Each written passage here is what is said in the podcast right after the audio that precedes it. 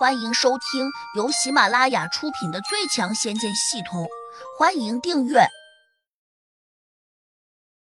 第五百三十八章：琉璃金甲护体。哪怕一个钢铁甲士，可能也已经被撞坏了，又何况胡杨只是个血肉之躯的修炼中人。另一边，叶百罗还在狂笑，药老有些着急，但是他可能知道劝不了这个任性狂妄的小师叔，所以。他没有再劝，药老转头望了倒在地上的胡杨一眼，眼神突然又变得复杂起来。可能他认为胡杨的死活终究与他没有关系，就算天灵土地追究起来，那也是他小师叔叶百罗的责任，怎么也怪不到他的头上。叶百罗还很是不屑的说：“小小年纪就敢胡说八道，我要是不教训下他。”他日后还不蹦到天上去？药老叹了口气：“小师叔，他虽然年龄不大，但和土地大爷的关系极好，两人称兄道弟，非同一般。你怎么也得给土地大爷几分面子吧？”老夫谁的面子也不会给。你别拿一个小土地来打压我，这招不好使。话才说到这里。叶百罗突然看见胡杨推开了杜玉儿，弹身跳了起来，然后稳稳的落在了地上，好像什么事也没有发生过。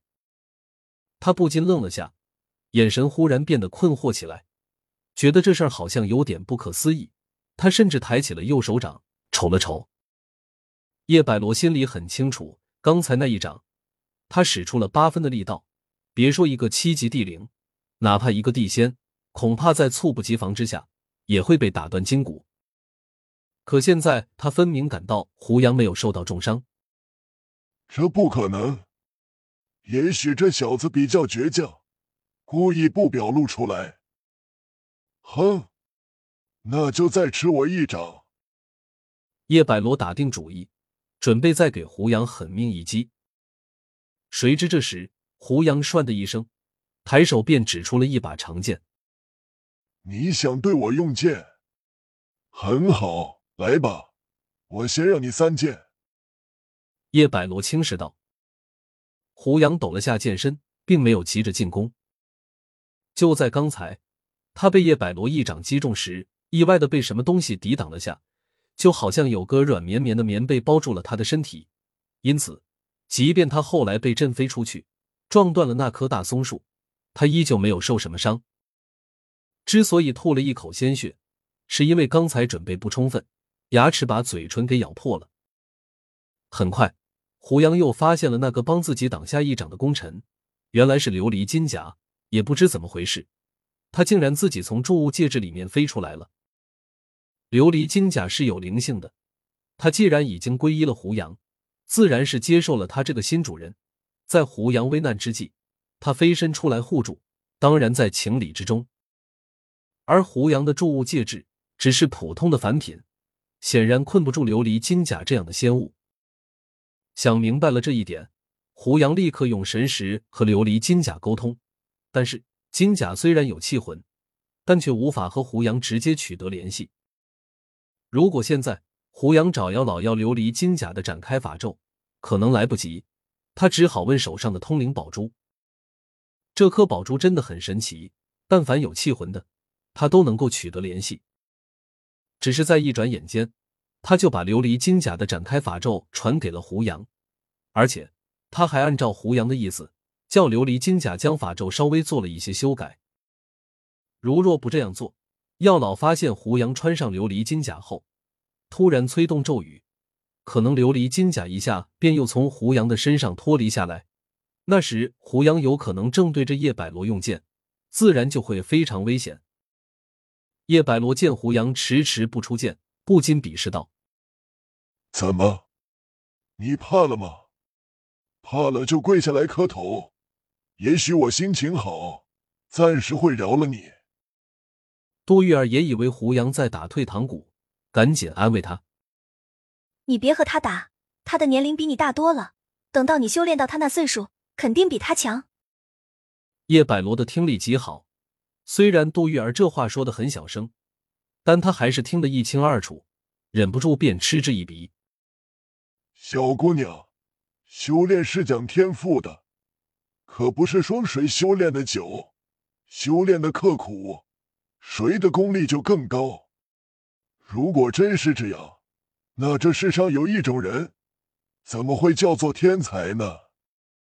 杜玉儿撇了撇嘴，她当然不喜欢这个糟老头子，便反呛了一句：“莫非前辈就是传说中的天才？”叶百罗头一扬，得意道：“老夫当然是天才。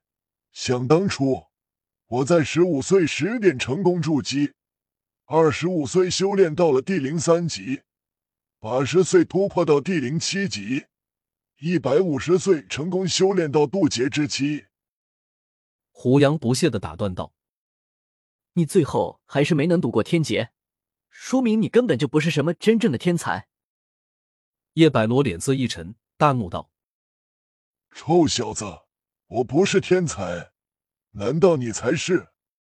哼！我今天非要狠狠教训下你这个不知天高地厚的家伙不可！”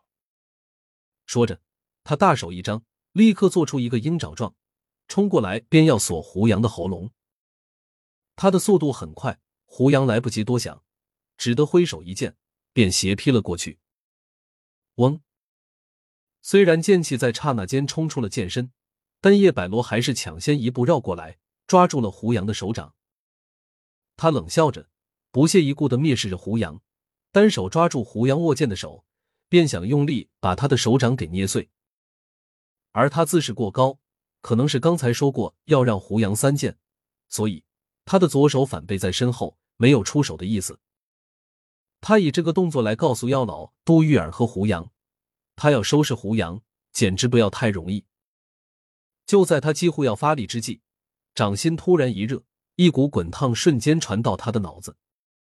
这家伙反应神速，可能一下就明白过来，可能哪里不对。不过，即便如此，他还是来不及后退，只听得“轰”的一声，他整个身体瞬间烧了起来。呼！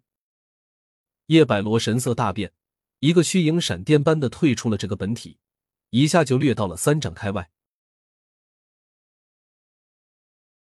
本集已播讲完毕，请订阅专辑，下集精彩继续。